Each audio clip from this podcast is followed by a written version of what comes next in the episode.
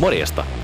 Tervetuloa P T Paahtio-podcastin pariin, jossa kolme veljestä jauhaa rennolla otteella terveydestä, hyvinvoinnista, treenaamisesta, ruuasta sekä kaikesta maan ja taivaan välillä. Mun nimi on Joonas, se veljeksistä keskimmäinen. Mun nimi on Jouni, mä oon personal trainer ja veljeksistä vanhin. Mun nimi on Juus, mä oon kouluttautuva fysioterapeutti ja veljeksistä nuori. Me autetaan ihmisiä pääsemään tavoitteisiinsa ja voimaan paremmin niin fyysisellä kuin henkiselläkin tasolla. Nälkä kasvaa syödessä. p t paahtio piste f i. Tässä jaksossa vastaamme teidän kuuntelijoiden esittämiin kysymyksiin. Mitä tehdä, jos motivaatio on lopussa kaiken suhteen? Elämäntapamuutoksen kolme peruspilaria. Millä pysyt ruodussa, etkä hairahda Mäkkärin autokaistalle? Mitä liiallinen kalorivaje voi aiheuttaa? Let's get to it! Yes. Eli tervetuloa P T Paahtion Q and A-episodiin. Tässä jaksossa me tosiaan käydään läpi teidän kuulijoiden jättämiä kysymyksiä meille lähinnä Instagramissa ja TikTokissa. Mä aloitan tästä ihan ensimmäisellä kysymyksellä, joka kuuluu näin. Eli Dead Rose nolla neljä kysyi meiltä TikTokissa, mitä tehdä, jos on motivaatio lopussa kaiken suhteen? Kaiken suhteen. Tämä on tosi laaja kysymys kyllä, ja sanottakoon, että etukäteen siis me ollaan kaikki valittu kysymykset tähän, ja me ei tiedetä, mikä, mikä kysymykset kukakin on valinnut tähän. Joonas on valinnut tällaisen, ja oliko tuossa mitään muuta niin kuin kaiken suhteen motivaatio lopussa? Siinä luki, että mitä tehdä, jos moti, mitä tehdä, jos moti, ei edes motivaatio. Pelkkä moti siellä. Eli sillä, oli, sillä ei ollut mot, motia kirjoittaa edes motivaatiosanaa. Kyllä, nyt ollaan, kyllä täällä lukee motivaatio kokonaisen. Nyt ollaan syvissä vesissä. nyt, olla, nyt ollaan syvissä vesissä. Okei, motivaatio, motivaatio niin kuin loppu kaiken suhteen. Tuo on sillä lailla, kun ei ole enempää nyt lihaa luiden ympärillä tuossa kysymyksessä, ei ole mitään, me ei tiedetä yhtään tilannetta ja näin, niin meidän täytyy käsitellä tätä kysymystä vähän niin kuin laajemmin miettiä. Sulla on moti niin kuin lopussa kaiken suhteen, eli siis mistä se voi yleensä johtua, että sulla ei ole motivaatio tehdä asioita, sulla ei ole drivea tehdä asioita, sulla ei ole mitään tavoitteita sun elämässä, sulla ei ole mitään intohimoja sun elämässä, koska sulla ei ole motivaatio, koska yleensähän jos sulla on intohimo johonkin tai mielenkiinnon kohteita, niin silloin sulla on usein myös motivaatioa tehdä asioita niiden eteen. Eikö vaan? Kyllä, siinä on varmaan vähän tyhjä olo. Voisin kuvitella, tai mä laitan tämän kysyjän tilanteen nyt vähän siihen perspektiiviin, että häntä ei niin kiinnosta tehdä yhtään mitään. Ei edes niin kuin safkaa itselleen. Tai tiedättekö, että menee vaan niin kuin päivät sängynä maatessa, että ei ole niin kuin periaatteessa mitään elämässä. Tai siellä voi olla varmaan koulua, mutta kiinnostaako sekään. Mutta jos sä puhuit tuosta intohimosta, niin se on tuommoinen vähän niin kuin, voisin kuvitella, että siinä ollaan semmoisessa niin kuin itsensä etsimisen vaiheessa, että ei olla vielä löydetty sitä, mikä kiehtoo, kiinnostaa, sitä omaa intohimoa. Ja varmasti nuori kaveri kyseessä ja tosi tärkeää, että löytää itsellään niitä oikeita asioita, mitä oikeasti tykkää tehdä ja se vaan etsii sillä, että kokeilee erilaisia juttuja. On se sitten uusi harrastus, on se sitten vaikka uusien kavereiden hankkiminen, kunhan tekee asian eteen jotain, eikä vaan niin kuin pode siellä itsesäädissä sängyn pohjalla. Mm, voisiko tässäkin olla semmoinen tapaus, että tämä kyseinen henkilö, joka kysyi tämän kysymyksen, niin se on koko elämänsä elänyt ikään kuin, asetetaan hypoteettinen tilanne, niin kuin miellyttääkseen muita, ja sillä ei varsinaisesti ole ollut itsellään mitään intohimoja eikä mielenkiinnon kohteita, vaan se on aina mennyt niin kuin kaveriporukan mukana ja tehnyt asioita, mikä on kiinnostanut sitä kaveriporukkaa ja ollut siinä. Ja sitten jos on vaikka käynyt semmoinen tilanne, että nyt tämä kaveri, niin sillä ei enää ole sitä kaveriporukkaa. Että nyt se on niin kuin periaatteessa omilla ja nyt se etsii itteensä. Sillä ei ole mitään niin kuin semmoista kiinnekohtaa elämässä. Mm. Kuvitellaan sillä, jos, jos sulla ei ole vaikka tärkeitä ihmisiä sun ympärillä, sulla ei ole mitään harrastuksia, sä et pidä itsestäsi huolta ja sulla ei ole myöskään henkistä kapasiteettia tehdä asialle mitään. Sulla ei ole mitään valmiuksia, niin kuin, sä et tiedä mistä aloittaa, sä et tiedä miten sä saat hyvän olon. Koska yleensä motivaatiohan, sehän juontuu siitä dopamiinihormonista, mikä meillä on, että se saa meidät tekemään asioita. Me ajatellaan, että okei, että jos mä teen ton asian, niin mulle tulee hyvä olo. Mä saan palkinnon, se on se hyvä olo, se on se dopamiini, mikä sieltä tulee. Niin herää myös se kysymys, että onko tämä kaveri mahdollisesti myös kuluttanut dopamiinikeskuksensa Karrelle? Mitkä tämmöiset aktiviteetit voisi olla esimerkkejä Joonasta? Tämä kaveri on pistänyt dopamiininsa karrelle ja sen takia se ei, sillä ei ole motivaatiota tehdä mitään asioita, koska sillä ei ole dopamiinihormonia. Se ei saa mistään dopamiinia, mistään semmoisista asioista, mitä kohti kannattaa mennä. Lähdetään ihan perustavanlaatuisista seteistä liikenteeseen, että kyllä toi elämän peruspilarit kuitenkin, ruokavalio, uni, riittävä palautuminen ja sitten sosiaalinen ympäristö ja tekeminen on tosi isoja tekijöitä tässä, että ihan ekana se ruokavalio sieltä kuntoon, joka vaikuttaa sitten moneen muuhun asiaan niin kuin jaksamiseen ja motivaatioon ja dopamiiniin. Eli lähdet kattoon, että mikä sulle sopii.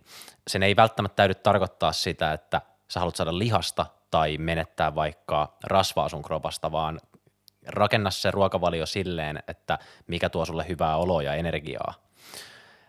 Jätä pois sellaiset nopeat herkut sieltä. Jätä ne pullat, hampurilaiset, vaikka herra glyfosaattipitsatkin. Nekin voit jättää ihan suosiolla pois. Pitääkö nekin karsia sieltä? Valitettavasti ne glyfosaatitkin pitää sieltä karsia pois, että tota, täytyy olla aika, aika rajulla kädellä karsia tällaisia asioita, mihin on tottunut. Että se lähtee ihan sieltä ruokavaliosta. Ja sit kun sä huomaat, että sä saat, petaat itsellesi semmoisen hyvän ruokavalion siihen rutiineiden kanssa – aamusta, päivästä ja iltaan, niin se vaikuttaa jo siihen sun jaksamiseen ja sä huomaat jopa tässä kohtaa sen, että okei, nyt mulla onkin jo vähän motivaatioa tehdä, että mulla on näin paljon energiaa, mihin mä käytän sen. Mutta jos sä käytät sen vaan taas siihen makoiluun ja passivoitumiseen, TikTokkiin tai I G C ja tällaisiin, ja sä et tee siellä mitään tota, rakentavaa, niin kuin rakenna itsellesi vaikka jotain bisnestä esimerkiksi, niin tämä ei ole hyvä, hyvä keino, että toinen pääpointti on, että lähde liikkeelle, sen ei täydy olla vieläkään kuntosali tai mikään vastaava, että peruskävely on tosi hyvä ja teet tämä aamuisin. Heti kun heräät, niin lähde pienelle kävelylle. Sä huomaat, että tämä, varsinkin jos ulkona paistaa aurinko, niin tämäkin alkaa jo viemään sitä sun rytmiä siihen parempaan, luonnollisempaan suuntaan. Ja sitten kun sä yhdistät tähän hyvän ruokavalion, terve! Terve. Terve. Sä oikein hehkut siinä kohtaa. Sun iho voi paremmin, sun mieli voi paremmin, sun lihakset jaksaa paremmin, sä saat paremmin unta ja kaikki nämä kasautuu taas sitten siihen sun motivaation tehdä asioita, mutta sitten päästäänkin siihen, että mitä sä tykkäät tehdä. Että sä et välttämättä ei siitä tiedä, mitä sä tykkäät tehdä, jos ei sulla ole motivaatiota tehdä mitään. Mm. Ja toinen on siinä, että koittamalla selviää, että mitä, mitä sä tykkäät tehdä vapaa-ajalla? Tykkäätkö sä pelata videopelejä? Jos sä tykkäät pelata videopelejä, niin voisitko sä löytää jotain yhtä jännittävää vaikka ulkoa? Sä tykkäät pelata rallipeliä. Me, pel- me ajan karttinkia. Ihan varmasti jännittävämpää kuin tiedätkö pelata mm. Need for Speed Most Wantedia kotona. Se oli kyllä kova peli vienemään, mutta muistatko? Kova. Se joo, oli joo, kova, joo. Se soundtrackkeli kova. Mutta joo, tällaisia asioita, että tuota, et, et, etin niin, kuin niin sanotusta oikeasta maailmasta esimerkkejä, mitkä vois simuloida tätä sun tämänhetkistä mielenkiintoa, mitä sä teet kotona. Ja toinen pointti on, että sosiaaliset suhteet on tosi tärkeitä, että yksin on vaikea lähteä tekemään asioita, jos on tietynlainen ihminen, että, että jos sun ystävät pyytää sua pihalle välillä tai aktiviteetteihin, niin lähde rohkeasti mukaan, vaikka sä olisit sillä, että vittu mä mihinkään uimaan lähdössä. Lähe, kato, sulla voi, voi olla hauskaakin, niinpä. Minä varoitan, sinulla voi olla jopa hauskaa. Ootteko nähnyt sen leffan, sen Yes Man, missä on Jim Carrey pääosassa? Joo. Sehän oli just semmoinen kaveri, että sillä ei ollut motivaatiota mihinkään, se ei halunnut, se kieltäytyi kaikesta. Sillä oli tosi tyhjää elämä, koska se ei halunnut tehdä mitään, aina kun sitä kysyttiin johonkin, niin se ei, se sanoi aina ei. En lähde, toi on ihan perseestä, toi on ihan tyhmää, ei mua kiinnosta, en tee. Mä oon vaan nine to five, mä oon pankissa töissä ja sitten mä oon vapaa-aikana, katselen telkkaria ja oon vaan. Sitten se meni seminaariin se jätkä ja sen seminaarin jälkeen se lupautui sanoon kaikelle kyllä sen jälkeen. Mä en spoilaa tätä leffaa kaikille, mutta hänelle tapahtui hyviä asioita. Oli myös kyseenalaisia asioita, mutta myös hyviä asioita, että se, että lähdet vaan tekemään asioita, jos joku vaikka, niin kuin sanoit, jos joku pyytää, pyytää johonkin, niin älä sano ei, vaan lähde silti, vaikka tuntuu, että ei olisi motivaatio eikä mielenkiintoa lähteä, niin se voi olla silti hyvä asia, se voi ruokkia sitä, että sä huomaatkin, että okei, tää olikin hauska, tää olikin hyvä juttu, mä saan tästä dopamiinia, tää oli ihan kiva asia. Sitten ensi kerran, kun sulta kysytään ja tulee tällaisia tilanteita, niin se on taas helpompi lähteä siihen, siihen mukaan. Kun sitten taas se, että jos sä oot vaan kotona, sä, oot, sä käytät kaiken sun dopamiinin ja kaiken niin kuin hyvän olohormonit enää, sä tuhlaat ne pornoon, videopeleihin, kaikkeen tällaisen, sä selailet just TikTokia, Instagramia, sä täytät, kaikki, sä täytät aivos ja kaiken sun niin kuin semmoisen henkisen ja semmoisen kapasiteetin siihen. niin eihän sulla, eihän sulla voikaan olla motivaatiota sitä niin kuin traivata oikeassa elämässä. Sä katot siellä, että okei, okei joo, tossa on ton näköinen tyyppi, että toi on käynyt salilla kymmenen vuotta ja toi on tossa kunnossa ja okei, mä tulee heti se fiilis, että ei mun kannataisi yrittää. Ei mulla mitään motivaatiota, tää on kaukaisia juttuja ja mä pystyn ottamaan sitä ensimmäistä askelta. Niin mieti, mikä sun elämässä on se niin kuin, että se ensimmäinen askel, minkä sä voit tehdä, että sä voit, voit niin kuin, jos sulla on tavoitteita. Mikä on se ensimmäinen askel, minkä sä voit tehdä sen eteen? Mutta kun tuossa ei ole hirveästi lihaa ton kysymyksen ympärillä, niin tämä on tämmöistä ympäripyöreätä niin kuin spekulaatioa. Jep, me voidaan antaa vaan eri, eri tilanteita, mitkä ehkä osuu sitten oikeaan tälle kyseiselle henkilölle. Niin, tai muillekin henkilöille. Niin, esimerkiksi. Onko sulla Juuso mielessä jotain, että jos on tällainen, että ei mitään motia mihinkään, niin miten sä lähtisit ratkoon tätä asiaa?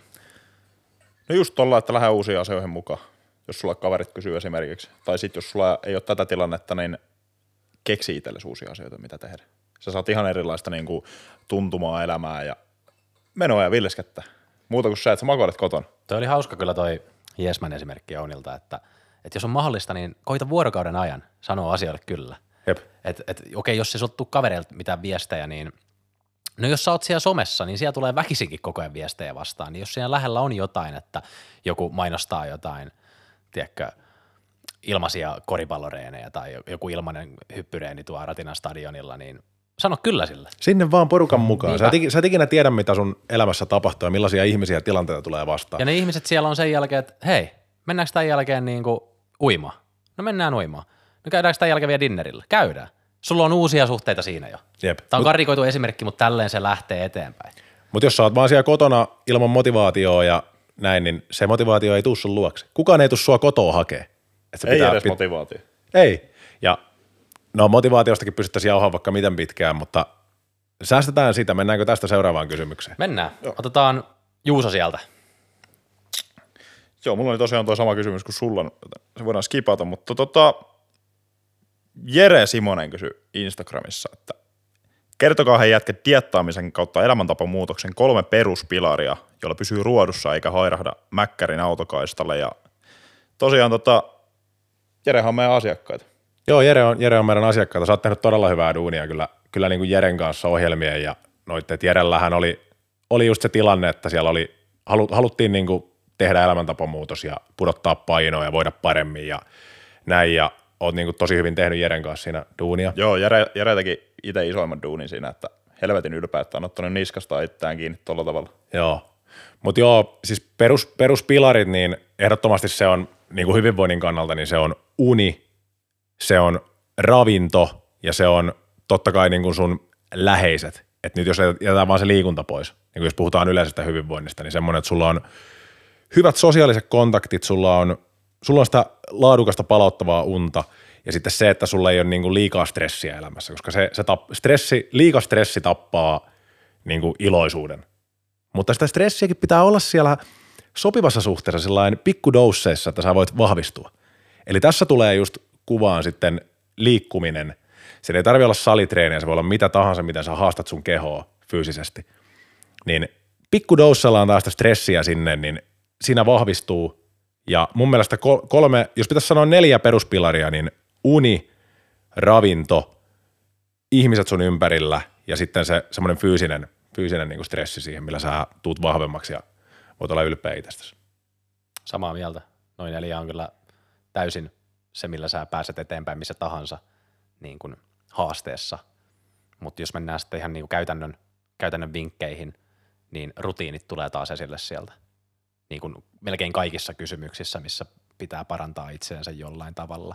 Niin ilman rutiineja sä et oikein pysty siihen. Että jos sä meet, jos sä meet siihen niin kuin, että päivä kerrallaan meiningillä, niin että mitäs mä tänään söisin, niin se menee sinne glyfosaattipizzausastolle. Se, se menee tässä tapauksessa sinne Mäkkärin autokaistalle. Koska se on tosi helppoa. On. Se on tosi helppoa, kun se on valmiina siellä. Sä et edes näe sitä rahaa, kun sä maksat sen kortilla. Sekin on aika jännä, että hyvä niin kuin nopea vinkki niin kuin rahan käyttöön. Että jos sä haluat oikeasti vaikka säästää rahaa tai olla huomio tai niin kuin antaa huomioon enemmän sun rahan käytölle, niin pyri maksamaan käteisellä.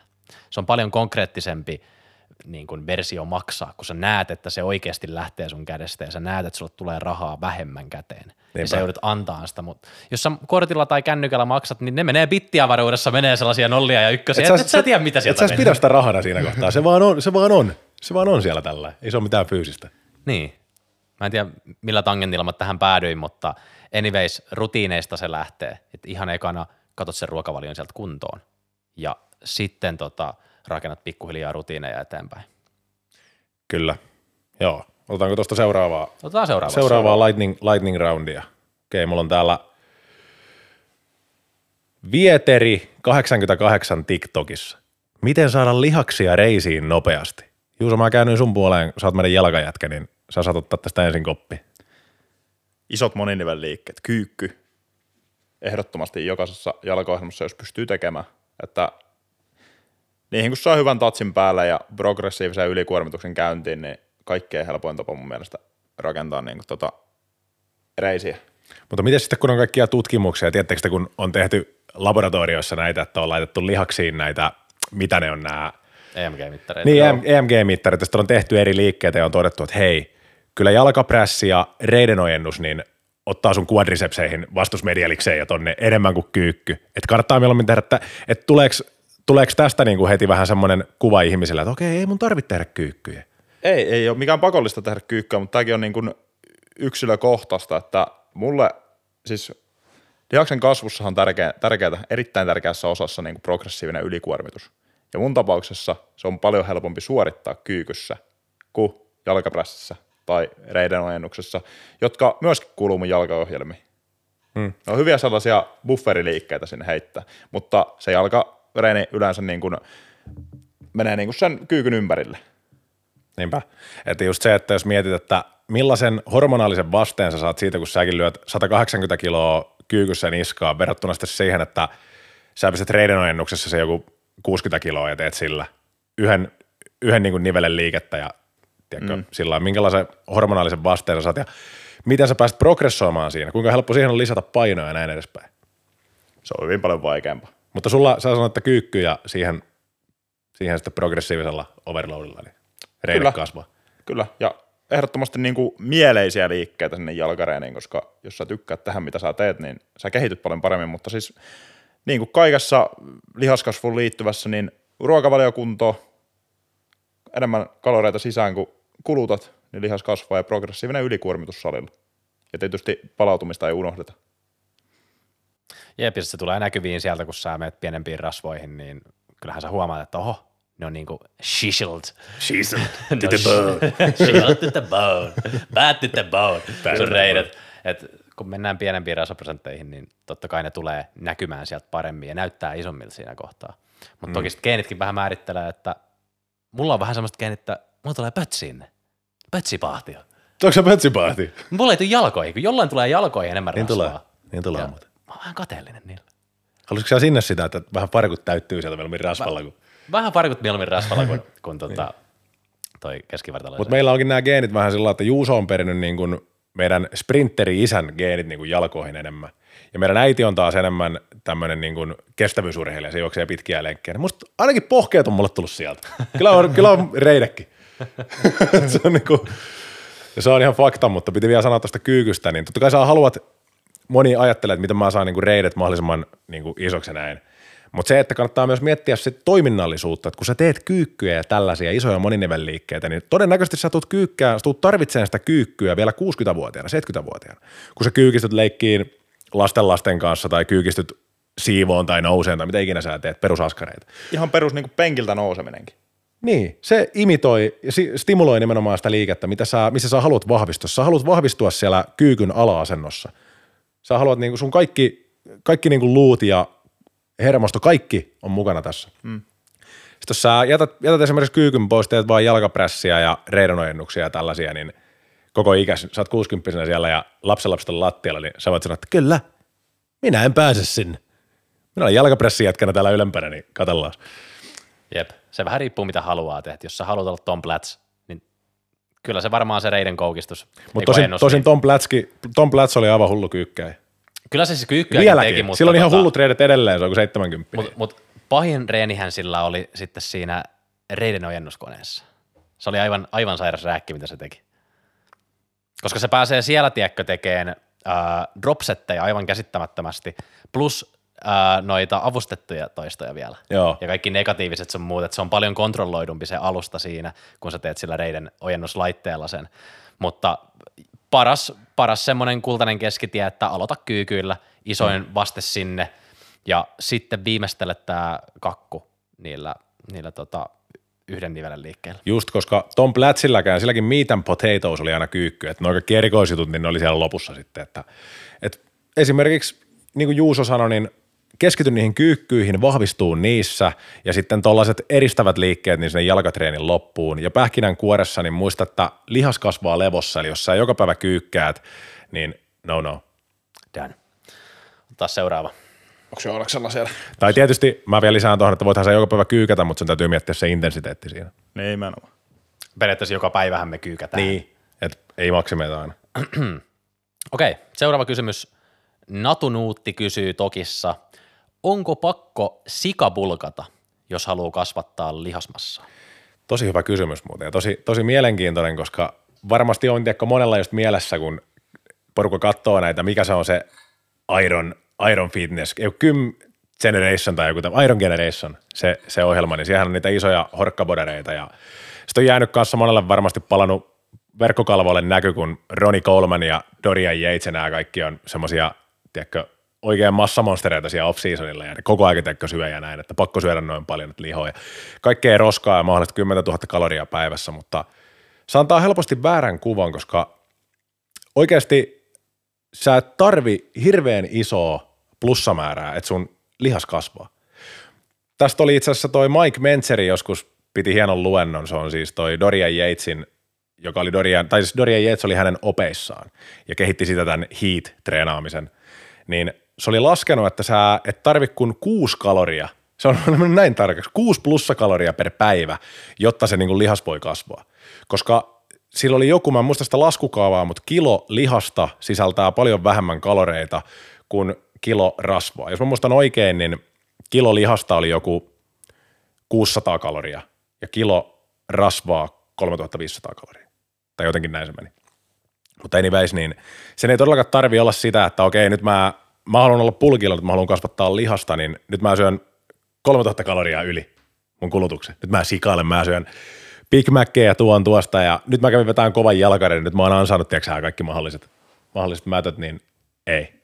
Mikä olisi parempi tapa siihen, että okei, mä sanon vielä tämän pointterin, että jos sulla on, tiedätkö, jos sä haluat kasvattaa voimaa ja näin, niin totta kai se antaa sulla liikkeessä leverakea, mitä enemmän sulla on painoa, mutta silloin tulee sitä rasvapainoa sinne mukaan ja mä oletan, että tää kaveri haluaa nimenomaan lihasta eikä maksimaalista rasvamassaa sinne mukaan. Sitten me lähdetään aika minimi niin kuin kaloriplussalla liikkeelle. Että se oikeasti niin kuin hakee eka sen kulutuksen, että paljon sä kulutat päivässä. Ja sehän tulee tietysti arvioituna, että se saattaa jonnekin päivinä olla enemmän, kun sä liikut enemmän ja jonnekin päivinä vähemmän, kun sä liikut vähemmän. Mutta kunhan sä tiedät jotenkin sen sun keskiarvon, että paljon sä kulutat päivässä, niin siitä semmoinen turvallinen sata kaksisataa on niin kuin mun vinkki tähän tilanteeseen lähteä rakentamaan, että tulee varmasti kuitenkin se niin kuin kalori plussa sieltä. Niin ja suosittelen ottaa tuohon kylkeen kuitenkin ekstra kardioa silti, vaikka, vaikka kasvatetaan lihasta, niin sillä on pari muutakin syytä, että kardio itsessään alustaa sulle jo paremmat lihaskeinssit, mutta siinä on myös sekin, että sä voit ottaa lisää ruokaa sisään ja lisää ravinteita, eli sä voit paremmin, eli se kannattaa pitää siellä yhtälössä myös mukana. Eli ei pelkästään sitä niin kuin kuntosalihypertrofiaa siellä, vaan myös vähän kardio. Niinpä, ja just keskity siihen, että kun sä syöt, ja jos sä kuvitellaan, että sä oot sikapulkilla, sä syöt pelkästään niin kuin hampurilaisia, ranskalaisia, sä juot paljon sokerijuomia ja tällaisia, sä saat sun kalorit sieltä. Miten paljon sä annat sun keholle ravinteita? Miten paljon sä saa eri vitamiineja, mitkä on sun hermoston kannalta hyviä? Miten paljon sä saa magneesiumia, kaliumia, kaikkia mahdollisia hivenaineita siinä kohtaa? Se on periaatteessa niin, että sä syöt helvetisti, mutta sun keho on silti aliravittu. Niin kannattaa miettiä sellainen, että se ruoan laatu on hyvää ja sä syöt sitä riittävästi. Ei sun tarvi niin kun, ei se tarkoita sitä, että sä kasvatat lihasta, että okei okay, mä otan kilon lihasta ja sitä kohti mä otan kaksi kiloa rasvaa. Mitä sitten kun t- tulee se sun dieettausvaihe ja sä haluat ottaa sieltä ne ylimääräiset rasvat pois? Se ei, lihaksen kanssa. se lähtee lihaksen kanssa, koska et sä sitten dieettikaloreilla ainakaan kasvata lihasta, niin se rupeaa tulemaan balanssiin sieltä tällä. Mutta sitten kuvitellaan taas, että sulla on semmoinen maltillinen kaloriplussa koko aika, että sä, sulle tulee tuloksia, se lihas kasvaa siellä, se kasvaa ehkä vähän hitaammin, mutta sulle ei tule sitä semmoista kuttia, isoa kuttia siihen, niin se on valintojen maailma. Kyllä, ja sitten siinä on myös sekin plussa, että jos sä et ole sikajätkä, niin sä voit siinä kohtaa olettaen, että kun kysymys oli lihaksen kasvatuksessa, kasvatuksesta, niin tässä on myös esteettisiä syitä mukana. Niin jos sä oot sikajätkä, niin se esteettisyys ei välttämättä ole niin mairiteltavaa kuin jos sä oot all, niin kuin year round semmoisissa järkevämmissä rasvaprosenteissa, joka on niinpä mahdollista, jos sä vedät semmoisella main gaining ehkä vähän surplussilla. Niinpä, ja sitten sekin miettikää, että jos sä oot isossa rasvaprosentissa, niin millä tavalla sun hormonit toimii?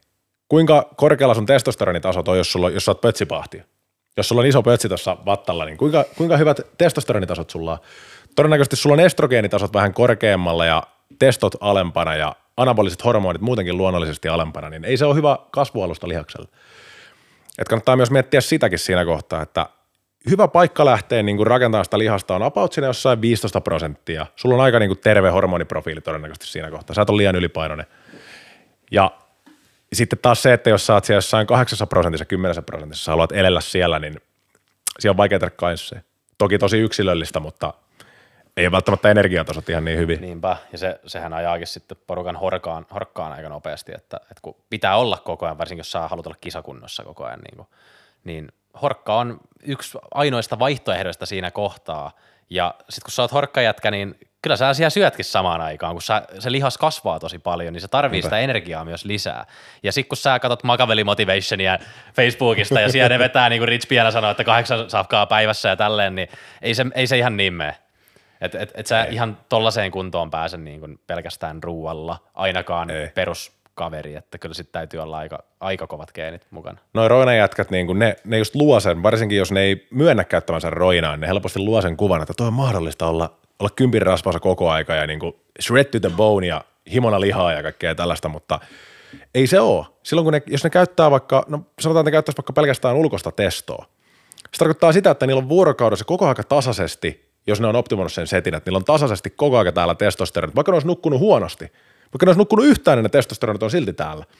Mutta naturaalijätkinä, jos meillä on, me nukutaan vaikka kaksi tuntia tosi huonosti, niin meillä on stressihormonit koholla, ja kun ne on koholla, niin silloin luonnollisesti anaboliset hormonit on alhaalla, eli meidän testot menee täällä. Niin ei, se on ihan eri asia, kun sä oot horkkajätkänä täällä semmoinen hyvillä testoilla, sä syöt, niin sun kroppa tietää, mitä se tekee sillä ruualla, ja sä oot insuliinisensitiivisempi ja näin poispäin, ja kyllä. Täällä me menemme kahden tunnin unilla natujätkät tällainen, niin se hämää. Se hämää. Okei, seuraava kysymys. Tota, tota. Hottes girl in world. Terve. neljä neljä kysyy TikTokissa, että mitä liiallinen kalorivaje voi aiheuttaa, eli siirrytään kaloriplussalta kalorivajeelle. Niin. Se voi aiheuttaa moniakin, moniakin asioita. Ka- ihan, ihan hormoneista lähtien se, että jos sä oot liiallisella kalorivajeella liian pitkään, niin totta kai sun keho kompensoi sitä asiaa jotenkin. Se, sun, kehon täytyy, sun keho tunnistaa, että okei, me ei saada tarpeeksi ravintoa tällä hetkellä meidän tarpeisiin. Mitä mä voin tehdä, että mä en shuttaa? Mitä mä voin tehdä, että mä ei kuolla?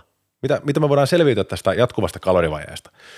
No yksi tapa on se, että sun keho rupeaa säästeleen sillä tavalla, eli puhutaan säästöliekistä. Se rupeaa pikkuhiljaa niin kuin, otan esimerkkiä, että kun podarit on esimerkiksi, ne on just muutama päivä vaikka ennen kisoja, ne on todella shred to the bone.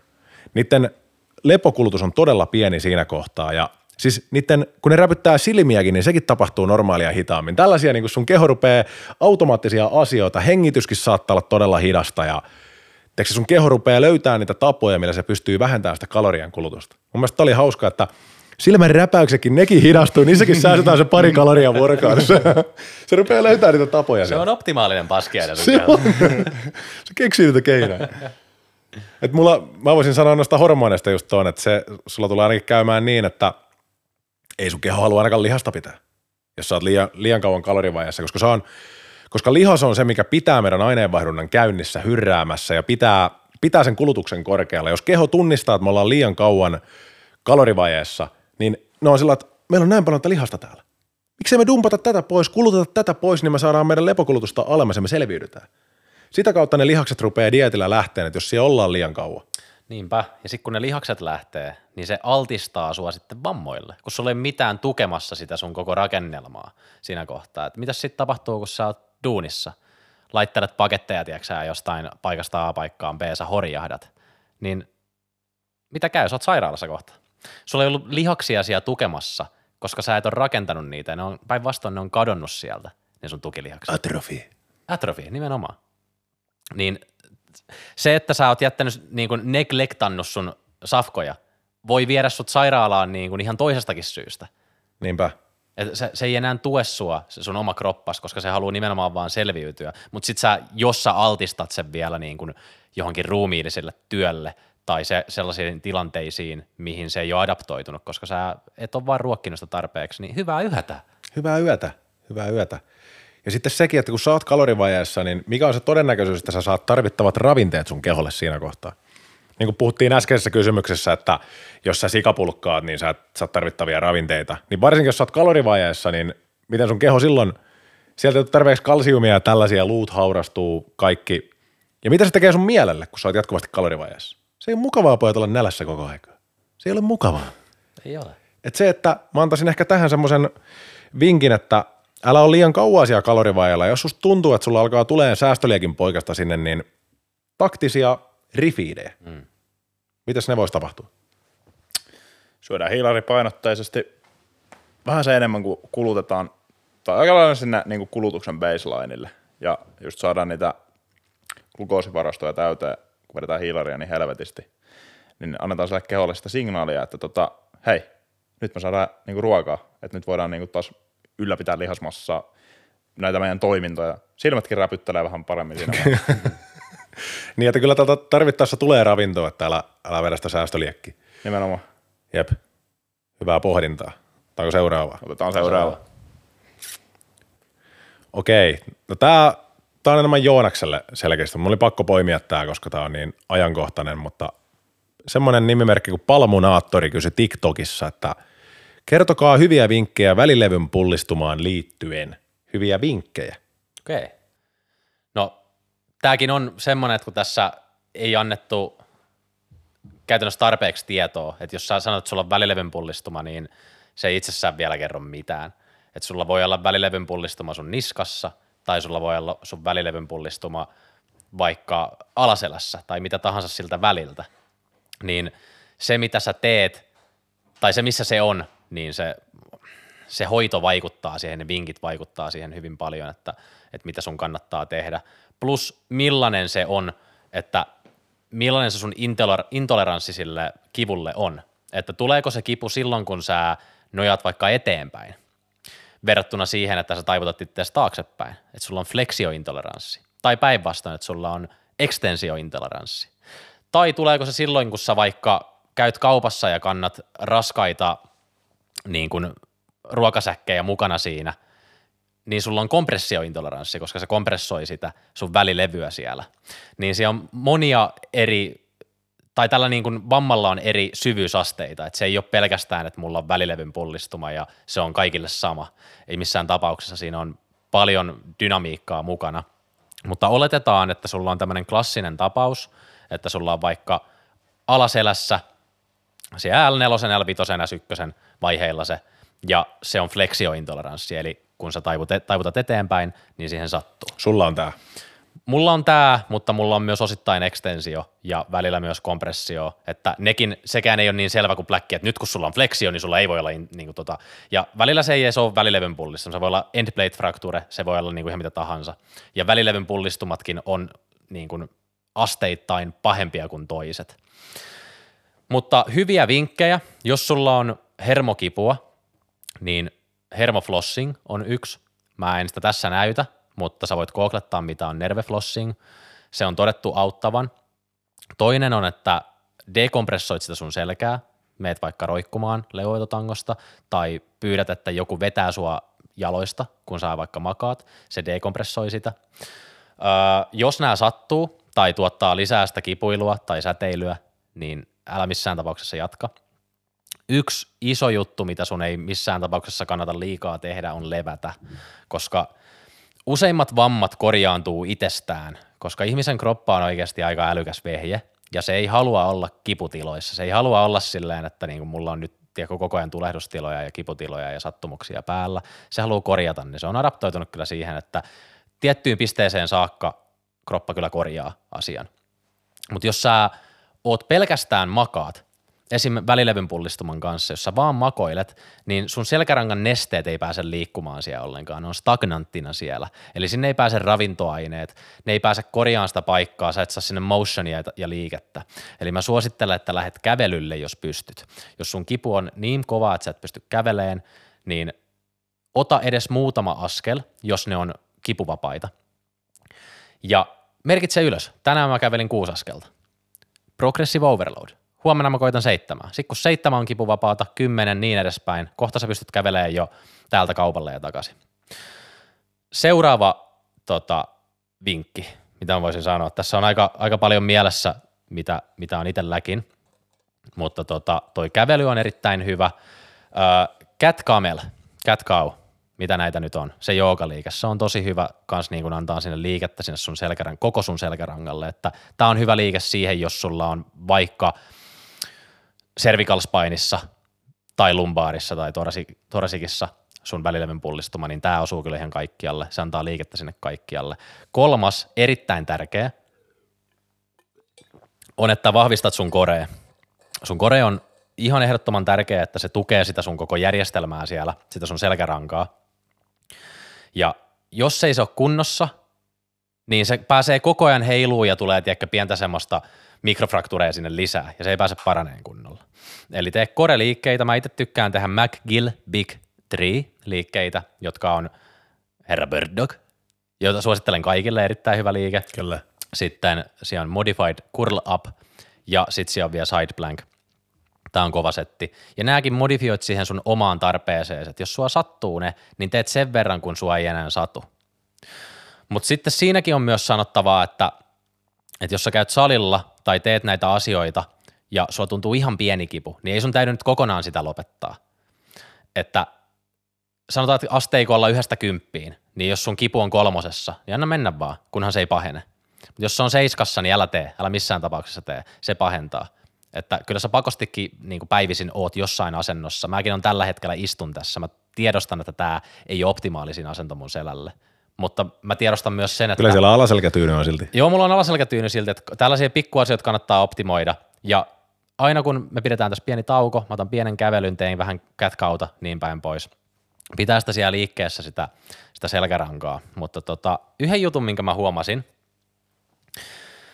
ruokavalio vaikuttaa todella paljon siihen. Mä olin, ei uskois. Ei uskois, mutta mä, olin, mä vedin vähän aikaa sitä hiilaria aika paljon. Sitten mä olin sillä, että hemmättiin, että niinku, mennään, koitetaan ketoa, koitetaan ketoa. Että niinku, mm. alkoi ärsyttää kaikki kipuille, kaikki tulehdustilat ja kaikki. Ja tota, menin ketolle takas ja auttoi todella paljon kipuihin. Ei tietenkään korjannut koko juttua, koska se on vuosien prosessi välilevyn pullistumat. Ne ei korjaannu hetkessä. Mutta katso sun ruokavalioa. Ja Jouni, sulla oli, me puhuttiin tästä vähän aikaa sitten, tästä ruokavaliosta, miten se vaikuttaa ihmisen niinku tuohon kroppaan ja siihen niinku tulehdustiloihin ja kiputiloihin, niin oliko sulla joku, joku kaneetti heittää tuohon sun omista tutkimuksista? Joo, siis tota, jos sä syöt, kun meillähän on olemassa ruoka-aineallergioita, mitkä on yleensä aika selkeitä, mitkä diagnosoidaan. Että okei, sä oot allerginen vaikka maidolle, maitoproteiinille, laktoosille, gluteiinille esimerkiksi vehnässä ja tällä. Et sulla tulee sel- selkeitä tiiäksä, oireita niistä. Sulla voi tulla ihottumaa, sulla voi niinku, monella vaikka maapähkinäistä voi, ne voi vaikka kuolla esimerkiksi oikeasti, jos ne on tosi allergisia maapähkinäille. Mutta sitten taas sä voit myös olla yliherkkä tietylle ruoka-aineelle, mutta sä et saa varsinaisesti mitään allergiadiagnoosia siitä.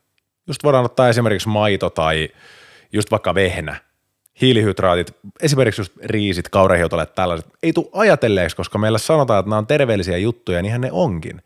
Niissä on paljon ravinteita, mutta sä saatat olla sillä tavalla niille niin kuin yliherkkä, että se ei välttämättä ole niin ilmiselvää ne allergiat, vaan se voi just tulla pienenä semmoisena matalaasteisena tulehduksena jyllätä siellä sun kropassa. Ja se voi laskea sellaista sun tiedätkö, yleistä ehkä energiatasoa, ja se voi just vaikuttaa. En sano, että se johtuu tai mitenkään niin kuin on suoraan yhteydessä siihen sun välilevyn pullistumaan, mutta jos siellä kropassa on niin kuin syötyjen ruokien takia pientä matalaasteista tulehdusta, niin kannattaa katsoa se kuntoon. Mitkä sitä aiheuttaa? Mikä fiilis sulla tulee, kun sä meet W H H:lle, ketolle, karsit ruokavaliosta, esimerkiksi Juuso on karsinut lihaa pois, on tehnyt pientä tutkimusta itse, mitä siinä tapahtuu. Mä oon ollut maidottomana, mäkin oon ollut lihattomana välillä, mäkin oon ollut ketolla, niin huomaat, miten mieli tai kroppa reagoi siihen, niin sillä on iso merkitys.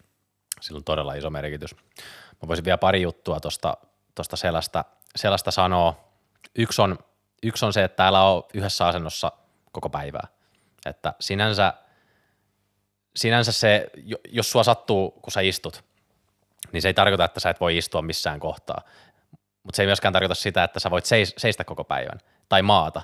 Että vaihtele näiden asentojen välillä ja käy kävelyllä, istu välillä ja niin päin pois. Toinen on, että kun sä vihdoin pääset takaisin salille, niin aloita moninivel liikkeistä. Älä, älä vaan jää pelkästään tekemään sinne hauiskääntöä, jos sillä tämä ei satu mun selkää, koska sä haluat saada takaisin ne keinot, millä sä voit elää taas semmoista täyteläistä elämää hyvällä liikeradalla. Ne tulee salilla takaisin, mutta se täytyy aloittaa tota, ihan pelkä, pelkällä tyhjällä tangolla. Mä itse mm. aloitan sen kuukauden päästä tuon uuden, uudelleen rakentamisen. Onko se vähän niin kuin analyysi, jos sillä, että sun pitää opetella käveleen ikään kuin uudestaan, että sun pitää totuttaa taas se kroppa siihen ja ajaa sisään se. Vähän niin kuin joo, mutta siinä on myös sekin, että sun täytyy samaan aikaan, jos pidättäydytään tässä analyysissä, niin sun pitäisi vähän niin kuin varoa koko ajan kaikkia kiviä ja lammikoita ja Tei. hyppiviä sammakoita siellä, että sä et kompastu. Että sun pitää olla tosi mindful sen kivun kanssa, että jos sä nyt Kyllä. teet maastavetoa, niin sekään ei tarkoita sitä, että sun täytyy lähteä ihan sieltä alhaalta asti. Ei, sä voit tehdä rackpulleja. Laitat sen siihen kohtaan, missä sulla ei tunnu kipua, breissaat sun koren ja teet sillä toistoja. Etkä tee mitään semmoista, että sulla tulee domsit seuraavana päivänä, vaan pikkuhiljaa rakennat sitä. Se on vuosien prosessi, mutta sitten kun mm. sä oot siellä taas mavettavassa sitä sata kuusikymmentä kiloa, niin sä voit olla kiitollinen siitä, että sä teit sen. Ja voin sanoa, että se voi olla jopa parempikin juttu, koska sit sä oot keskittynyt siihen tekniikkaan sataprosenttisesti. Ja sä Enpä. tiedät varmasti, että se on, koska ei ole yhtä tekniikkaa kaikille. Ei ole yhtä silleen, että nyt, nyt sä teet tälleen maastavetoa ja tosta asennosta ja tiedätkö, niin päin pois, vaan sä löydät sillä nimenomaan sen sun tekniikan, kun sulla on tällainen vamma jossain. Että sun on pakko löytää se keino sen ympäriltä, millä sä saat sen raudan nousemaan sieltä alhaalta. Ja sitten kun sä löydät sen, niin se on se sun optimaalisin tekniikka, millä sä teet asioita. Mutta se, sekin pitää olla hyvä, sekin tekniikka. Sekin vaatii mielenhallintaa, että sä voit mennä tuolla mindsetillä salille, että nyt niin kun mä harjoittelen ja mä en välitä, mitä muut miettii ja mitään, ei mitään ekojuttuja eikä mitään tällaisia, vaan sä meet sinne ihan eri mentaliteetillä. Et nyt harjoitellaan. Joo, siis mä olin tossa, pystyin käymään tuossa jonkun aikaa salilla, kunnes vähän alkoi kipuilemaan taas lisää, niin on, on ollut taukoa, mutta mä tein siis siellä, mä tein pelkästään farmarikävelyitä ja sit niin kun mä tein niitä joku neljäkymmentä minsaa siinä. Ja Joo. kyllä mä huomasin, että porukka kattoo mua ihan kuin mä olisin joku pelle. Sitten mä tein niinku suitkeiskärryjä, mutta käsi on silleen ylhäällä, vähän niin kuin pystäriasennossa, mutta käsi on yhdeksänkymmentä asteen kulmassa. Ja kyllä mä tiedän, että mä näytin pelleltä. Mulla oli neljän kilon paino tossa ja mä kävelin siellä tälleen. Mutta et sä voi välittää siitä, jos sä haluat päästä, tiedätkö, parempaan, parempaan kuntoon sun vammas kanssa. Et jos sä huomaat asioita, mitkä helpottaa siihen sun paranemiseen ja palautumisprosessiin, niin se todennäköisesti näyttää typerältä. You got to do what you got to do. Nimenomaan, että, että siinä kohtaa ei voi välittää siitä. Että sun ainoa, mistä sä voit välittää, on se sun vamma ja se selkä. Niinpä, kyllä, hyvin sanottu.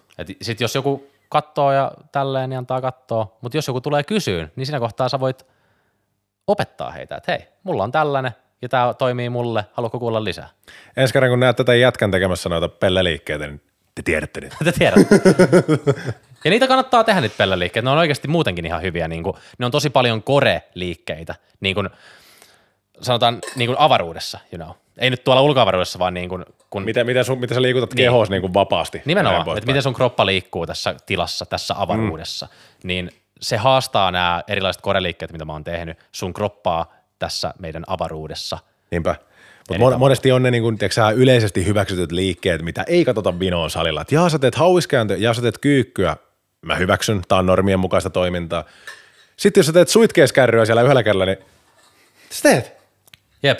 Tämä on, nor- on normien, se on outo jätkä, tämä on normien ulkopuolella. Niin on. Eikö sä näe, että yhdeksänkymmentäyhdeksän prosenttia tekee kyykkyä ja hauiskääntöjä täällä? Mitä sä jätkä teet? Jep. Kyllä siellä, siellä tulee katseita, mutta ei, ei niistä auta välittää. Ehkä porukka saattaa saada niistä sitten itselleen jotain uusia ideoita, että hei, mikähän toi liike? Niin, kun sä oot se jätkä, joka rikko sen jään, niin kohta siellä kaikki tekee suit keskärryyn. Mä muistan, kun mulla oli, mulla oli polvikipuja ja samaa filosofiaa mä käytin siihen, että en, mä en vaan lepää, vaan mä liikun. Ja tosi hyvä kaveri, ää, tiedätte varmasti kummatkin, Knees Over Toes Guy YouTubessa, niin hän tota, puhuu tosi paljon ton sled pullin, ää, sled, jo sled pullin joo, puolesta, jo. Silleen, että sä menet taaksepäin, kävelet taaksepäin, niin tätä mä tein tosi paljon. Tästä on itse asiassa hyvä video meidän YouTube-kanavalla, minkä Joonas teki, niin käy tsekkaa, jos kiinnostaa. Joo, se on kanssa itse asiassa välilevyn pullistumasta, niin tota... Tota, sitä sitä pystyin, pystyin tekemään silloin ennen kuin tämä selkeästi paheni ihan eri, eri, eri jutusta, mutta anyways. Niin se kun mä tein silloin aikoinaan sitä, sitä sledpullia, niin porukka kyllä katto. Siis kyllä jokainen siellä katsoi, että mitä hemmettiä toi jätkä. Tiedätkö, kun mä veen kauheata vauhtia, vien ihan hitosti tilaa sitä matolta ja se näyttää tosi typerältä ja mä lisään sinne painoon kauheessa höökissä ja mä oon ihan omissa maailmoissa, mutta ei se mitään. Siitä saa lisää drivea. Mä sain lisää drivea siitä, että porukka katto. Joo, te- te- te- sledi on yleensä siellä, kukaan ei ikinä koske siihen. Se vie hemmetisti tilaa, se nurmikko on siellä viemässä puolet salin tilasta, se sledi on siellä, mutta kukaan ei koske, kaikki kiertää sen kaukaa ja ajattelee, että mikäs toi tommonen laite on. Totta kai, kun sä oot sen jätkä, joka menee tekemään sillä, niin kyllä, sitä kattellaan. Ja sit kun se tehdään vielä vähän oudosti, kun yleensä sitä työnnetään sitä slediä. Sitä ei kauhean usein vedetä. Niin, niin tota, sellaista. Oliko teillä joku, joku tota, tähän selkään liittyvä kyssäri vielä? Toi oli itse asiassa aika kattava ja tota noin, niin voitaisiin mennä seuraavaan, mutta justiinsa se, että jos siellä, jos kiinnostaa lisää, niin Joonas on tehnyt siihen välilevyn pullistumaan todella kattavan YouTube-videon, niin käy ihmeessä kattoon, saat siitä varmasti hyviä vinkkejä. Jep, ja totta kai aina voi tulla kyselemään lisää vaikka I G:ssä tai ihan missä tahansa. Hyvä, mennään seuraavaan kyssäriin. Okei, Ranni Rapu kysyi Tokissa, että mistä kroppa tietää, milloin se polttaa rasvaa ja milloin lihasta polttoaineena? Eli mistä sun kroppa tietää, milloin se polttaa rasvaa verrattuna lihakseen polttoaineena? Tosi mielenkiintoinen kyssäri. Tosi mielenkiintoinen kyssäri. Ja tota noin, niin... No periaatteessa silloin voidaan ainakin sanoa, että sun kroppa ei polta lihasta ainakaan polttoaineena, jos kun sä käyt salilla, niin sulla pysyy voimatasot. Että se on ainakin yksi semmoinen hyvä mittari, mitä sä voit katsoa, että jos sulla ei hirveästi, jos sä oot dieettikaloreilla, miinuskaloreilla ja sulla ei kauheasti tiedäkö tulokset tipu, että sä pystyt ylläpitämään sellaista hyvää voimaa peruspääliikkeessä esimerkiksi, mm. vaikka just kyykyssä, maastavedossa, penkissä ja näin, niin todennäköisesti sitä lihasta ei sieltä lähde. Että se on niinku hyvä semmoinen niin sun pitää antaa mittari. Sille lihakselle niinku syy pysyä siellä. Ei se siellä halua olla. Ei, ei, meidän, ei meidän kroppa halua... Turhaa lihasmassaa kantaa niin kuin mukanaan kaikkialla. Se on painava. Se ei ole järkevää, jos et saa sillä mitään syytä pitää sitä. Jos sä esimerkiksi tota, et käy kuntosalilla, ettei niin kuin, äh, lihasvoimaa harjoittavaa harjoittelua ollenkaan, niin kyllä se silloin käyttää sitä lihasta mieluummin, varsinkin jos sitä on tarjolla paljon, niin polttoaineen. Mutta sitten taas, kun sä annat sillä syyn pysyä siellä ja sun kroppa miettii, että hei, miksi me poltetaan tätä, kun me tarvitaan tätä. Niin kyllä se mieluummin silloin ottaa sen rasvan, koska mitä kroppa tekee sillä ylimääräisellä rasvalla siellä? Niinpä. Mutta siinäkin tulee sitten taas se raja vastaan, että jos sä oot todella rasvattomassa tilassa, niin sun kroppa joutuu siinä kohtaa jo vähän miettimään, että okei, selviytymisen kannalta me ei haluta olla ilman rasvaa, koska rasvaa, täy- rasvaa täytyy olla ihmisellä kuitenkin jonkun verran, mm. elintoimintojen takia ja näin, että se haluaa säästää sen viimeisen fortressin sinne. Edes ne viimeiset rasvat sinne, niin siinä kohtaa kyllä sä rupeaa ottaa sieltä lihaksesta, jos sä oot liian matalalla, mutta... Toi oli semmoinen kysymys, että mistä tietää, että kroppa rupeaa, niin kuin, miltä se niin kuin tuntuu, jos mä jotenkin kuvittelin tämän kysymyksen niin, ja mulle tuli heti Juuso mieleen, kun sä kerroit joskus sun inttitarinan. Kun sä menit armeijaan, niin sulla oli aika hyvä lihasmassa. Paljonko sulla lähti painoa armeijassa? Sä painoit mun mielestä yhdeksänkymmentä kiloa, kun sä menit sinne. Mä painoin yhdeksänkymmentäkaksi alkutesteissä, mä tulin takaisin, niin mä olin, olis mä seitsemänkymmentäkahdeksan. Terve. Terve. neljätoista kiloa ja... Sä olit muutenkin todella pienissä rasvoissa, kun sinne lähdit, niin voidaan kuvitella, että kyllä siellä lihasta lähti. Joo, se huomaa siitä, että kun mä menin sinne, niin kyykky oli ensinnäkin uskomattomissa voimatasoissa, penkki oli hyvissä voimatasoissa, Mave oli hyvissä voimatasoissa. Mä tulin takaisin, niin terve. Niin. Ja tippu helvetisti. So, sä, et antanut, sä et ollut antanut mitään syytä sun keholle siellä armeijassa pitää sitä lihasmassasta kiinni, vaan päinvastoin sulla oli paljon kestävyyttä vaativaa harjoittelua, siellä paljon unettomia öitä, stressitaso korkealla ja sun keho adaptoitu siihen, että nyt meidän täytyy selvitä näistä haasteista. Meidän täytyy olla nyt vahvempi niin kuin näitä haasteita miettiä, mitä Juuso meille nyt tarjoaa. Juuso tarjoaa meille nyt kestävyyshaasteita ja unettomuushaasteita. Tarjotaanko me lihasta tähän? Ei, me poltetaan se helvettiin. Lihas on meidän tiellä tässä, se hidastaa meitä. Se on kallista pitää. Se on kallista. Jep, mutta sitten taas, no tosta sais hyvän tangentin siihen, että kun sä tulit sieltä takaisin, niin kyllä se lihasmassa tuli myös. Lihasmassa toimi. Siitä voitaisiin puhua ihan omassa jaksossaan. Sitä voitaisiin vähän säästellä, mutta mun mielestä toi on hyvä, että sä tiedät, että lihasta ei pääasiassa lähde, jos sulla voimataso pysyy hyvänä siellä. Ja sitten totta kai sä seuraat eli eri mittareita siinä, että jos sulla vaalla nyt lähtee niin putoon tiekko paino, niin kuin sanotaan kiloja viikossa, niin todennäköisesti lähtee lihastakin mukana. Että et sä voit pitää niin kuin hitaasti, mutta varmasti, niin silloin sä minimoit sen lihaskadon ja se lähtee sitä rasvasta. Ja muistat syödä vaan proteiinia tarpeeksi ja tällä tavalla annat kaikki eväät pitää lihaksista kiinni. Annat syyn lihaksille jäädä sinne, niin sä oot turvassa. Kyllä. Olisiko Juuso seuraava kyssäri? Joo, katsotaan.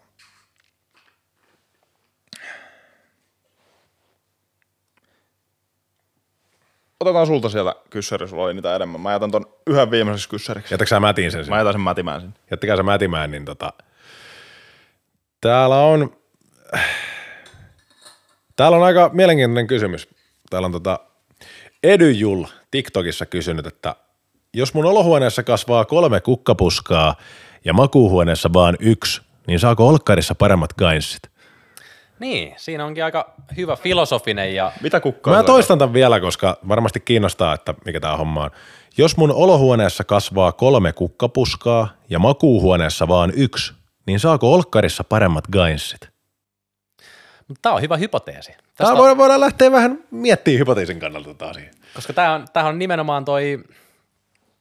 Mikä se oli? Scientific, tää tota, itse mä en nyt muista sitä termiä, mutta kun lähdetään tutkiin asioita, niin se scientific premissi, että sä näet jonkun asian ja sit sä otat premissit ylös, että okei, kukka yksi on tossa huoneessa, kukka kaksi on tässä huoneessa, toinen kasvaa paremmin tossa huoneessa, niin mitä sä teet? No sä alat tutkia niitä muuttujia siinä kohtaa, mutta yksi muuttuja on myös sun oma kroppa. Niinpä. Eli sä voit Niinpä. Tässä kohtaa tehdä testin, että, että otat sinne ne tietyt kontrollit mukaan, lähinnä uni. Et mitä sä teet siellä olohuoneessa, jossa ne kukat kasvaa paremmin? Sun kannattaa ehkä nukkua siellä ja syödä siellä ja pitää myös reeni täysin samanlaisena. Ja sitten seuraavassa episodissa, vaikka kuukauden päästä, siirtää koko setti sinne sun makuuhuoneeseen. Eli syödä siellä makuuhuoneessa, nukkua siellä makuuhuoneessa ja elää siellä enemmän elämää. Ja sitten kun oot minimoinut nämä kaikki tiedätkö muuttujat, vertailla niitä sun tuloksia. Siinä olisi mielenkiintoinen koe, jos tämä jätkä haluaa sen tehdä, niin me kuuntelemme innolla. Mutta toi, että jos sulla on, sulla on olkkarissa se kolme kukkapuskaa ja makkarissa vaan yksi, niin saako olkkarissa paremmat gainsit, niin tota, no ihminenhän tarvii happea. Mulla oli tämmöinen oma teoria tähän, että ihminenhän tarvii happea, jos sulla on siellä makkarissa vaan yksi kukkapuska tuomassa sulle sitä happea ja syömässä sitä hiilidioksidia pois, mutta sulla on olkkarissa kolme, niin todennäköisesti siellä olkkarissa kiertää happi vähän paremmin. Sä saat vähän paremmin happea siellä. Todennäköisesti myös aurinko tulee sinne paremmin, koska sä kuitenkin suljet verhot sun makuuhuoneessa iltasin ja aamuisin. Niin aamuauringon säteet tulee sieltä hieman prosentuaalisesti enemmän niille kukkasille. Ne antaa sulla vähän D-vitamiinia ja pitää sun hormoneista huolta paremmin. Kyllä. Ja sitten sekin, että jos sä oot olohuoneessa, niin moni tykkää syödä olkkarissa katsella televisiota, niin kyllähän ne gainsit syödessä tulee. Tuu. Ei ne siellä, tulee ne toki makkarissa nukkuessakin, mutta siirrä se sänky sinne olkkariin, nuku siellä, syö siellä. Olette gainssien lomattu samaan. Toinen on kysymys. Toinen, toinen aika, toinen aika raffi. Okei, okay, okei. Okay. Otetaan I G:stä seuraava, seuraava kysymys. I G:ssä meiltä kysyi Moi hei vain -niminen käyttäjä. Miten lopettaa tupakointi? Boom. Boom. Tässä on tota... No henkilökohtaisia kokemuksia on ainakin mulla ja Jounilla ja me käytiinkin näitä läpi itse asiassa meidän viime levi, levipodissa, mutta availlaan näitä nope, nopeasti uudestaan, niin tota, mulla ainakin oli silleen, että mä koitin aikoinaan ihan kaikkea. Siis otin, otin niin kuin vähensin eka, sit päätin, että mä en osta askeja. No jos joku tarjoaa, no jos mä nyt jämät poltan joltain, tiedätkö tälleen. Tämmöisiä pikku vippaskonsteja sieltä, että kyllä näistä joku, mikään niistä ei auttanut. Ei, ei mikään. Mikä. Mutta tota, sitten jossain kohtaa mä päätin, että nyt mä lopetan. Nyt mä lopetan ja tota, sit mä lopetin kaksitoista kertaa ja sit se toimi. Okei, lyhyesti. Lyhyesti, lyhyesti. lyhyesti. Ja tota, nyt mä oon ollut polttamatta varmaan neljä vuotta jo. Okei, joo. Toi on vähän, toi on silloin vähän vaikea juttu, koska siinä ei ole pelkästään se nikotiinin koukku, mikä tupakassa tulee. Sä tiedät, että se on se sosiaalinen koukku. Yleensä siellä tapaa paljon tupakilla ihmisiä, siellä on helppo sillain, tiiäksä. Se on semmoinen jäärikkoja monessa asiassa, että tota, mä poltin seitsemän vuotta, mä, mä olin kyllä päättänyt jo etukäteen, mä olin koittanut lopettaa monta kertaa. Mä siis aloitin yläasteella kolmetoistavuotiaana polttamaan, kaikki mun kaverit poltti, meillä oli aina yläasteella semmoinen tupakkapaikka, mihin mentiin. Se oli se oma rituaalinsa, oma rutiininsa aina, mihin mentiin, niin kuin puhuttiin aiemmin ja näin. Niin. Se lähti sieltä ja tuommoitteista asioista, mitkä kulkee vuosia sun kanssa ja sun kaveriporukka pysyttäytyy niissä samoissa tavoissa ja rutiineissa, niin se on vaikea olla se ensimmäinen, joka katkaisee sen kanan lennon. Se on vaikea olla se ensimmäinen siinä. Mutta mä olin päättänyt jo etukäteen, että kun mä täytän kaksikymmentä, niin mä lopetan. Ja mä asuin mun silloisen tyttöystävän kanssa, oltiin just muutettu yhteen ja mä kerroin tämän hänelle. Ja hän oli mun tuki ja turva siinä mielessä, että hän ei polttanut. Hänen seurassa oli tehty helppo olla polttamatta, koska se ei liittynyt mukaan ja ruokkinut sitä mun pientä addiktioa siinä ja tällainen. Niin, niin kuin mä sanoin aiemmassa podcastissa, niin mäkin yritin lopettaa monta kertaa, mutta se toimi mulla lopulta sillain, että mä en tehnyt itselleni sitä täysin ehdottomaksi. Mä jätin mun mieleen pienen pakoreitin, pienen semmoisen escape hatsin. Eli mä ostin täppiaskin, mitä mä kannoin mun mukana avaamatta. Siinä oli semmoinen kääre ympärillä ja mietin aina, että kun rupesi tekemään mieli tupakkia, niin mulla on se tässä mun rintataskussa mukana. Mä voin ottaa sieltä sen tupakan. Sitten jos tulee erittäin kriittinen hetki. Ja aina kun mulla teki mieli röökiä, niin mä ajattelin, että on, mä tunnustelin sitä askia, onko tämä se kriittinen hetki? No kyllä mä, jos mä viisi minuuttia pystyn olemaan, tämä ehkä menee ohi. Sitten mä aina mietin, että no onko tämä se kriittinen hetki, että nyt mä rikon tämän mun, mä oon ollut kaksi viikkoa polttamatta. Jos mä rikon nyt tämän. Aina kun mä mietin, mä jäin vähän miettiin, niin kuin mä olin mindful sen kanssa, että nyt mulla tekee mieli, että haluanko mä tehdä se? Onko tämä tarpeeksi? Onko tämä semmoinen tilaisuus, että mä haluan niin kuin avata sen askin, koska jos mä avaan sen, niin peli on pelattu. Niin mä loin itselleni sen escape hatsin siinä, että mä kannoin sitä röökiaskia mukana, että se oli mulla. Mä tiesin, että mä saan sen, jos mä haluan. Että se ei ollut mikään semmoinen, että mä en saa sitä. Että mä teen kaikkeen, että mä saan sitä. Niin se oli se mun, mikä mulle sitten lopulta toimii. Ja loppujen lopuksi sitten niin, loppujen lopuksi sitten siinä kyllä kävi vähän niinkin, että mä rupesin pikkusen myös laajentaa mun kaveripiiriä semmoisiin ihmisiin, jotka ei tupakoinut, että ei ollut aina niin kuin sitä. En mä tietystikään jättänyt niitä kavereita täysin pois, mutta mä rupesin myös niin kuin ottaan semmoisia ihmisiä mukaan, jotka välitti myös, tai jo, tiedätkö, ei polttanut ja tällä oli vähän erilaiset jutut, niin sekin auttoi paljon. Kyllä, toi on, mitä mä itse huomasin, niin mulla oli sosiaalinen riippuvuus paljon pahempi, että jos mä olin yksin kotona, niin meni päiviä, että mä en edes polttanut yhtään röökiä. Ja jos mä menin polttaan sen röökin, niin ei se tuntunut samalta. Mutta sitten kun mä olin tilanteissa, jos ollaan kaveriporukan kanssa jossain, ihan mistä tahansa, niin sitten se oli helppo tiekko aina, tiekko, että hei mennäänkö polttaa röökit? No mennään polttaa röökit. Se tuntui kivalta, se oli mukavaa, sitä sai dopamiinia. Mä sitä, ai että, sitten tiekko, siinäkin vielä keskustella ja jutella ja se, se oli mukavaa. Se on mukavaa. Mä nautin siitä, se oli, se oli, se oli hienoa. hienoa silloin, mutta se oli ehkä enemmän se sosiaalinen riippuvuus mulla. Sitten kun siitä pääsi yli, niin olikin sillä, että ei tässä niinku ole mitään muuta semmoista hehkeetä enää.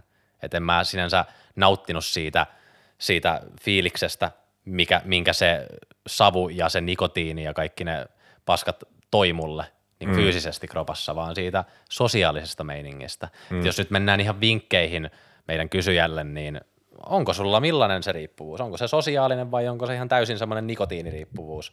Niin näistä sä voit vähän miettiä, että, että minkälaisia ratkaisuja sä rakennat tässä. Että olisiko, niin kuin sä sanoit tuosta sun kaveripiiristä, niin voiko olla mahdollista vähän laajentaa sun horisonttia ja nähdä, nähdä horisontissa muitakin laivoja? Niinpä, niinpä. Ja sitten vielä tuosta piti sanoa ihan käytännön vinkki, mitä itse asiassa myös, tota, tai kaverilla toimi tämä todella hyvin, että se vaihto nikotiinipurkkaan, yleensä mä pidän itsestä vähän semmoisena bullshittina, okei sä vaan niin kuin vaihdat addiktion toiseen, mutta se teki sen tosi hyvin. että se lopetti tupakoinnin, aina kun sillä teki mielen, niin se pisti kaksi nikotiinipurkkaa, että se sai semmoisen hyvän niin kuin dopamiinin ja setin siitä. Sitten se rupesi tiedätkö, pikkuhiljaa vähentämään, että sitten se rupesi ottaa enää yhtä. Ja lopulta se enää otti yhden nikotiinipurkan päivässä ja muin, muilla kerralla saatti jenkkiä. Eli se hämäsi mm. niin kuin omia reseptoreita, että okei, mä sain, nyt mä oon tehnyt tästä itselleni sen sosiaalisen koukun, että mä jauhan tätä purkkaa ja saan tällä niin kuin sitä addiktioa pois ja lopulta se vaihtui täysin purkkaa. Että se vetää nyt vaan jenkkiä koko ajan. Nyt se on jenkkiin koukussa. Se on jenkki jätkä. Se on jenkki. Tota, tuli mieleen tuosta, mulla oli kans yksi niistä kerroista, kun mä lopetin, kun yksi niistä kesti tyyliin kaksi vuotta, kaksi ja puoli, ennen kuin mä taas aloitin polttaa, niin se johtui siitä, että mä olin aloittanut uuden harrastuksen, karaten, ja tota, mä tykkäsin, tykkäsin siellä sitten olla oikeasti hyvä, koska mä olin meidän niin kuin alkeiskurssin tyyliin paras, ja tykkäsin olla urheilullinen ja tälleen. Mä huomasin, että tää rööki niin kuin pilaa vaan kaiken, niin kuin kaikki mun karate-gainsit sieltä, mitä mä saan, niin mä oon sitä, että mä tällaista voit tiedäkö vedellä. Ja sitten mä huomasin siinä samalla, että tää on niin kuin uusi addiktio, niin kuin säkin mainitsit jenkkijätkästä, niin se on uusi addiktio sen tilalle, että en mä, en mä enää tarvii röökiä, että mä tarviin tätä liikuntaa mieluummin, ja se tuntui paljon paremmalta, plus se rööki vaan pahentaisi tätä mun toista keissiä. Niin sekin voi olla hyvä vinkki, että, että tota, etit jotain muita, ei ehkä niin vaarallisia ja haitallisia addiktioita siihen tilalle, että terveellisiä juttuja. Terveellisiä juttuja, Juuso. Juuso, onko sulla tähän jotain hyvää vinkkiä vielä meidän kysyjälle? Öö, mä en tiedä tuosta tupakan lopettamis, lopettamisesta yhtään mitään, koska mä en ole ikinä ollut koukussa siihen. Sä oot selvinnyt. Mä oon selvinnyt siitä koukusta, että ei mulla kaveriporukka oikeastaan ole ikinä polttanutkaan. Että se on varmaan johtunut hyvin paljon siitä, että teidän ajoista, teidän ajoista se niinku tupakan hinta on noussut ihan helvetisti. Se oli joku kolme euroa silloin, kun mä oon polttanut. Kahdeksan euroa varmaan nykyään. Tosin mä poltin asuntosäästäjän tupakkaa, eli käärin itse sätket sillä. Mä säästin asuntoa sillä. Ai ai. Joo, no tällaisia neuvoja tällä kertaa P T Paahtiolta. Juuso, mä haluan kuulla sen sun herkullisen kysymyksen nyt, minkä sä äsken jätit vähän kysymättä. Antakaa, otetaan vielä viimeinen kysymys sieltä tähän jaksoon. Tule Juuso. Instagramissa Konsta D S S kysyy, että kauan olette käynyt salilla? Kuka on vahvi ja kenellä paras fysiikka? Okei, herkullinen kysymys. Se on herkullinen. Okei, sai tommosen herkun sinne, sinne viimeiseksi. Mä... Me lähdetään asteittain. Mikä oli se ensimmäinen kysymys tässä isommassa kysymyksessä? Kauan olette käynyt salilla? Ottakaa Okei, mennään sillä kierroksena. Jos... Mä voin aloittaa. Joonas voi aloittaa. Joo. Tota, tota, tota, kauankohan mä oon käynyt salilla? Kyllä mä oon, kyllä mä varmaan kuusi vai seitsemän vuotta. Oon käynyt. Sä rupesit faijan kanssa käymään ensimmäisiä kertoja joskus ihan tota... Joo, viisitoistavuotiaana kävin vuoden faijan kanssa ja opin siellä hyvin perusasioita, mutta ei, ei niistä voi niinku mainita, koska ei se ollut semmoista niinku järkevää salilla käyntiä. Että ei, siellä, se oli ruokailut ihan perseellään ja se oli tekniikan hakua ja hauskan pitoa. Ja toki mulla on sitten ollut siinä, että ehkä mä oon ollut tosi liikunnallinen, niin kuin mainitsin sit karatesta, niin mä kävin karatessakin sen jotain pari vuotta, pari kolme, ennen kuin mä aloitin kuntosalin. Ja mä olin niin kuin ollut hyvin urheilullinen koko ajan, että mulla on semmoista hyvää pohja-asiaa, mutta sitten kuntosali alkoi alko sen jälkeen, kuusi seitsemän about. Joo. Se on tota, kauan käynyt. Siis mulla oli, mä muistan mä sain faijalta silloin semmoiset sen penki. Mä tein sillä kanssa joskus. Mä pistin black metalit soimaan täysillä ja tein siellä jotain hauiskääntöjä ja penkkiä. Mutta kun se vanha ruosteinen tanko, ja siinä oli semmoista ikivanhat, tiedätkö, kaikkia sementtiä päällä niissä levypainoissa. Joo, joo, muistat. Ne, ne ikivanhat, niin... Sen atisia, niin sen itisiä, natisia. Sillä tehtiin, se oli maksimissaan painoja joku neljäkymmentä kiloa, niin sillä, tiedätkö, sillä vaan tehtiin kotona jotain, mitä ikinä tehtiinkään alkuun joskus kaksituhattayksitoista, kun mä oon muuttanut omilleen. Ja se oli semmoista hupiukkoilua sitten ja oikeastaan salille mä sitten lähdin kaksituhattakolmetoista, eli semmoinen yhdeksän vuotta käynyt. Mutta sanotaan, että sillä on ehkä totisemmin, niin, tai sillä että on niin kuin optimoinut asioita ja hyvin ja näin, niin ehkä vuodesta kaksituhattaviisitoista on ruvennut niin kuin sillä koko ajan niin kuin enemmän ottanut asioista selvää ja näin, niin apot se ehkä yhdeksän vuotta voisi sanoa. Juuso. Mä aloitin kahan vuosi kaksituhattaseitsemäntoista, eli viisi vuotta. Mä aloitin, menin lukioon, niin silloin oikeastaan aloitin ja siitä sitten totistui nopeasti. Että tota, rupesin ottamaan asioista selvää ja joudunta paljon kyseli juttuja. Että sieltä sitten lähti ja tässä tilanteessa nykyään. Mutta viiden vuoden gainsit. Viiden vuoden gainsit, kyllä. Johon väliin mahtuu neljäntoista kilon pudotus. Mutta tota, kuka on vahvi? Tämäkin, että otetaanko me painimatsi vahvi vai otetaanko me monen nivel liikan vahvi? Niin, jos tätä, mä veikkaan, että tämä meinaa nyt niin kuin sali, salivahvuutta enemmän. Juuso on ainakin ehdoton jalkakuningas, Juuso on ehdoton kyykkykuningas. Undisputable. ei, ei, ei ole kahta sanaa, että Juuso on meidän jalkakuningas, siellä on niin hyvät, hyvät jalkakanssit ja taustat kaikesta jääkiekosta sun muusta, että ihan ehdoton kuningas ainakin, ainakin kyykyssä. Maastavedossa en tiedä, kumpi on meistä vahvempi. Varmaan aika samoilla linjoilla. Ja tota, penkissä me ollaan kaikki kolme mun mielestä aika niin kuin samal, samoilla, samoilla vahvuuksilla. Et Joonas, Joonas on ainakin kova penkkaaja. Joo, no mutta kaikki, kaikki mun tulokset on, on kärsinyt hyvin paljon nyt tämän selkävamman takia. Eli tällä hetkellä mä oon kyllä ehdottomasti heikoin meidän porukasta. Jos mietti, mutta jos miet, miettii sitä piikkiä. Piikkiä, jos miettii, niin työntöliikkeet on ollut mulla tosi vahvat aina. Että siellä mä oon vahvoilla. Joo. En tiedä. Juuso on helvetin vahva jätkä kyllä, että kyllä siellä... Kyllä siellä kamerat menee.